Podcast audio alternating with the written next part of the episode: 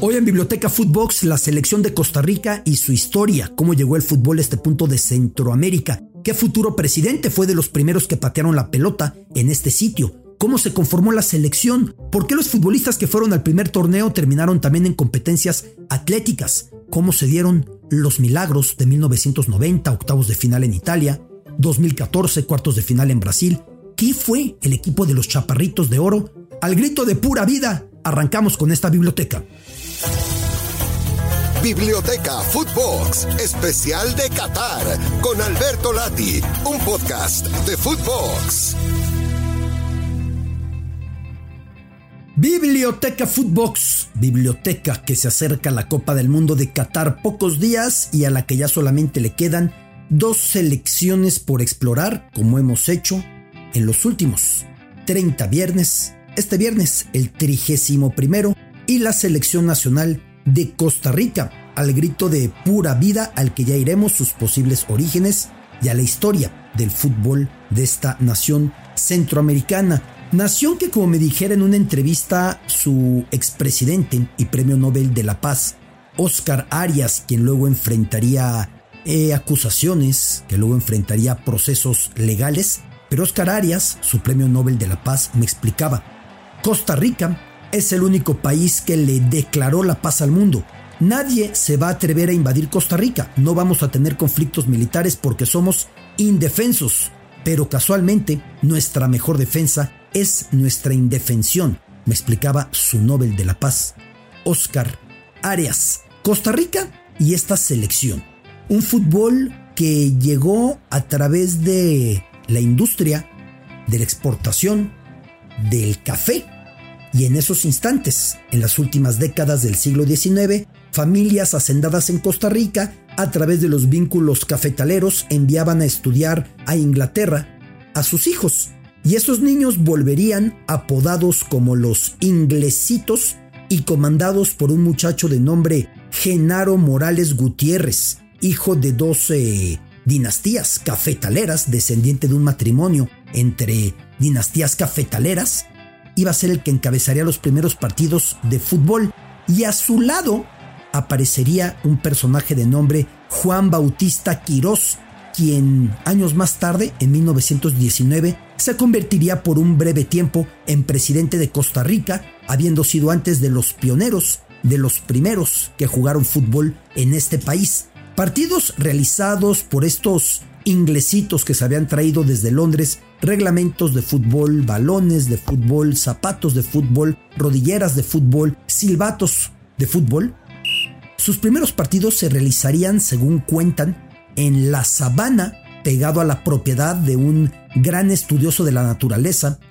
llamado José Cástulo Celedón, cuya esposa fue la que más apoyó a que los muchachos jugaran. Empezaron a jugar hasta que cierto día apareció la policía y se llevó a todos los inglesitos a los niños llamándoles vagos o llamándoles que estaban haciendo desmanes, incluido entre ellos en, aquel, en aquella detención el a la postre presidente de Costa Rica, Juan Bautista Quirós. Sin embargo, pasarían unos 20 años de aquellos partidos iniciales en 1876 a cargo de los inglesitos para que se jugara de una manera más constante en Costa Rica y esto tomaría una, un mayor auge a través de la llegada de muchísimos empresarios y operarios ingleses a trabajar en la industria del tranvía. Así que estos empresarios empezaron a jugar fútbol, se unieron con la semilla que habían colocado los inglesitos a cargo de Genaro Morales Gutiérrez y entre ellos el futuro presidente Juan Bautista Quirós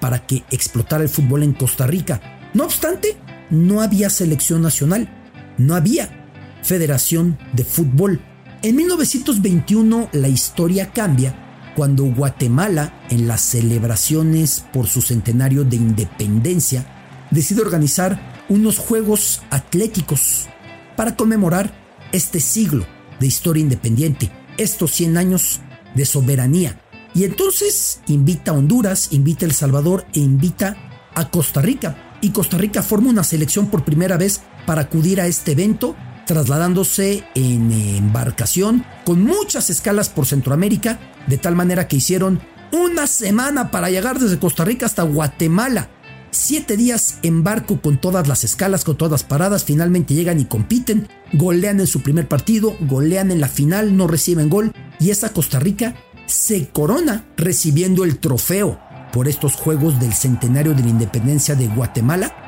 de parte del presidente Carlos Herrera, quien por cierto iba a ser derrocado tres meses después, a fines de ese año de 1921, después de un golpe de Estado. Un personaje que por cierto aparece en una obra de Miguel Ángel Asturias, Premio Nobel de Literatura, ya decíamos un Premio Nobel de la Paz, Oscar Arias, Miguel Ángel Asturias, Premio Nobel de Literatura, aparece con el apodo que tenía del azucarero. Este personaje en Viernes de Dolores, el presidente Carlos Herrera, derrocado tres meses después de entregar a Costa Rica aquel título. Los ticos volvieron a su país otra vez una larga travesía en barco, aunque la distancia no sea para tanto entre Guatemala y Costa Rica, volvieron a su país y fueron recibidos como auténticos héroes, vitoreados,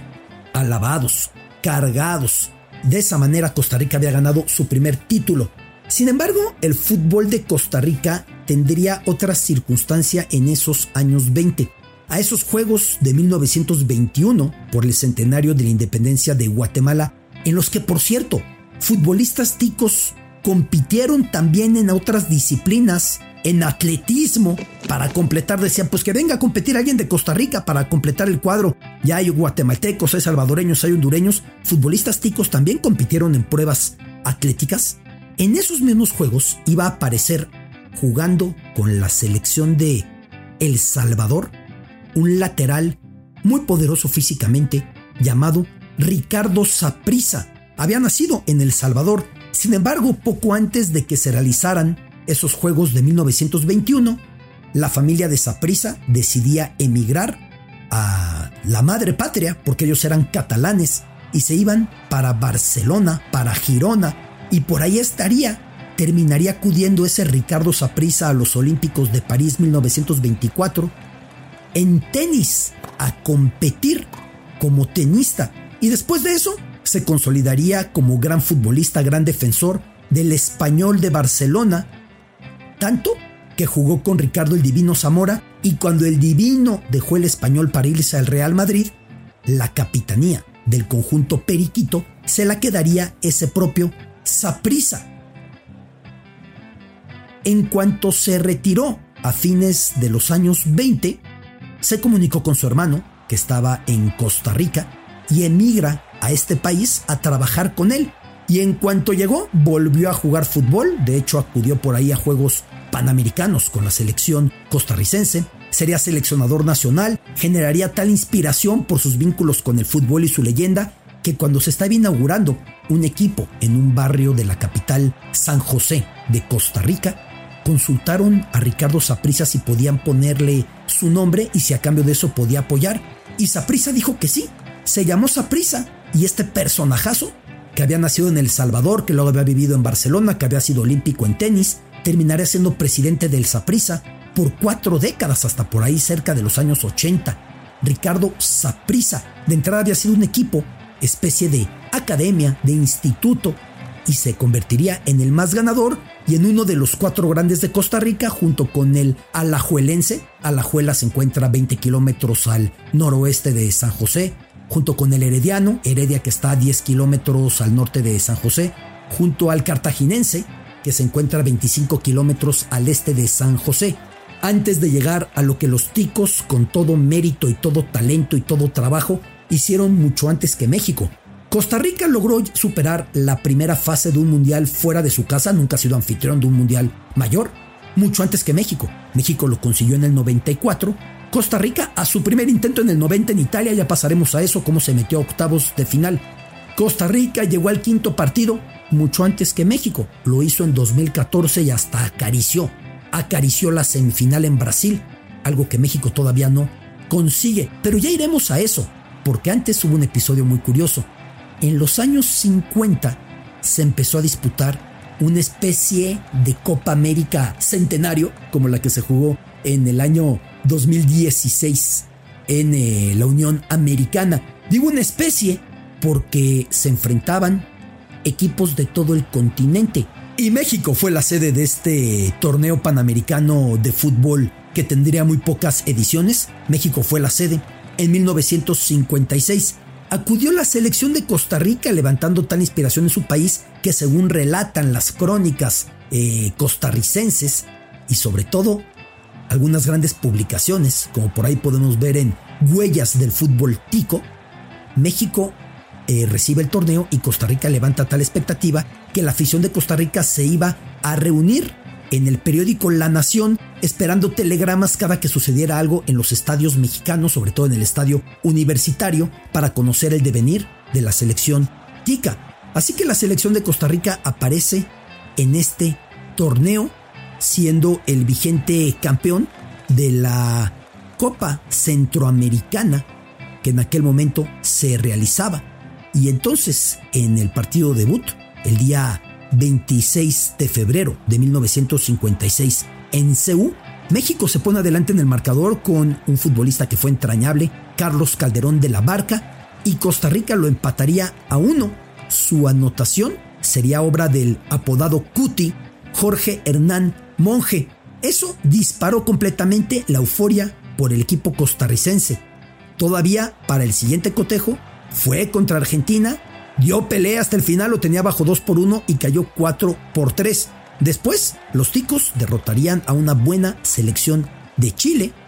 y derrotarían también a Perú para quedarse con el tercer lugar en un torneo en el que México, siendo anfitrión, anduvo bastante mal. El campeón sería Brasil que por cierto Brasil tenía en la delantera a un futbolista que era apodado Chinesiño o el Chinito, porque su padre venía de China, entonces así le decían a Chinesiño, quien luego jugaría en el fútbol italiano, y por irse al fútbol italiano y dejar al Palmeiras, en el que era gran figura, ya no fue considerado para disputar la Copa del Mundo del 62. Parecido, el segundo lugar del torneo, Argentina tenía en la cancha a futbolistas maravillosos, y entrañables con historia un poco similar a la de Chinesiño.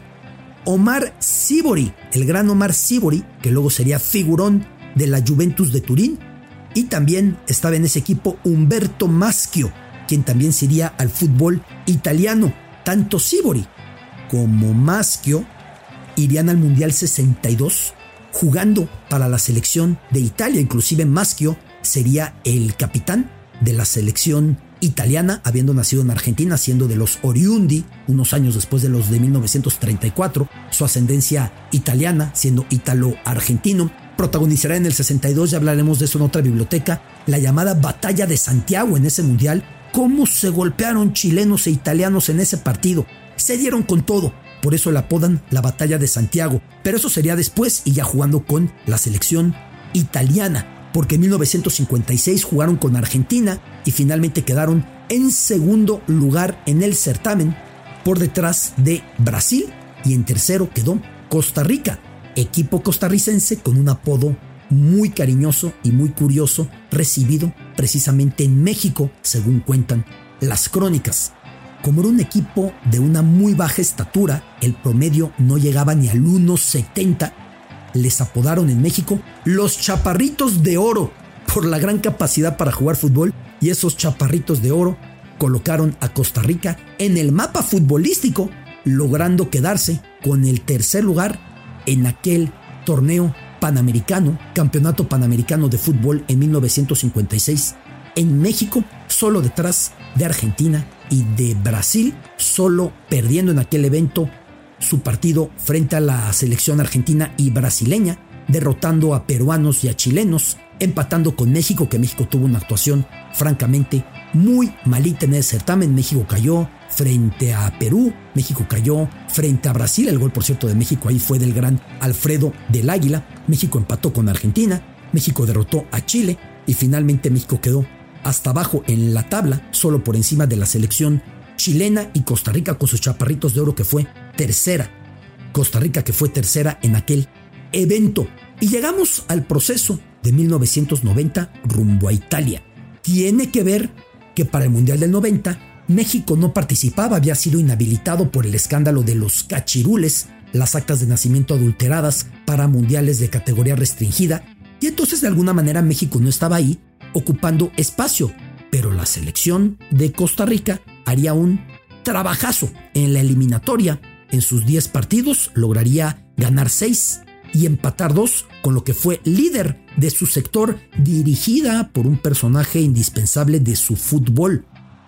el gran Marvin Rodríguez, que una vez que los calificó fue hecho a un lado para que llegara Bora Milutinovic, quien había dirigido a la selección mexicana en 1986, llegara Bora para dirigirlos. Y entonces la leyenda de Bora empezaba a desarrollarse de este serbio en el 86 con México, en el 90 con Costa Rica, en el 94 con Estados Unidos, en el 98 con Nigeria, en 2002 con China, el único mundial al que China ha ido. Así que Bora termina tomando el timón de Marvin Rodríguez, que los había calificado van a la Copa del Mundo del 90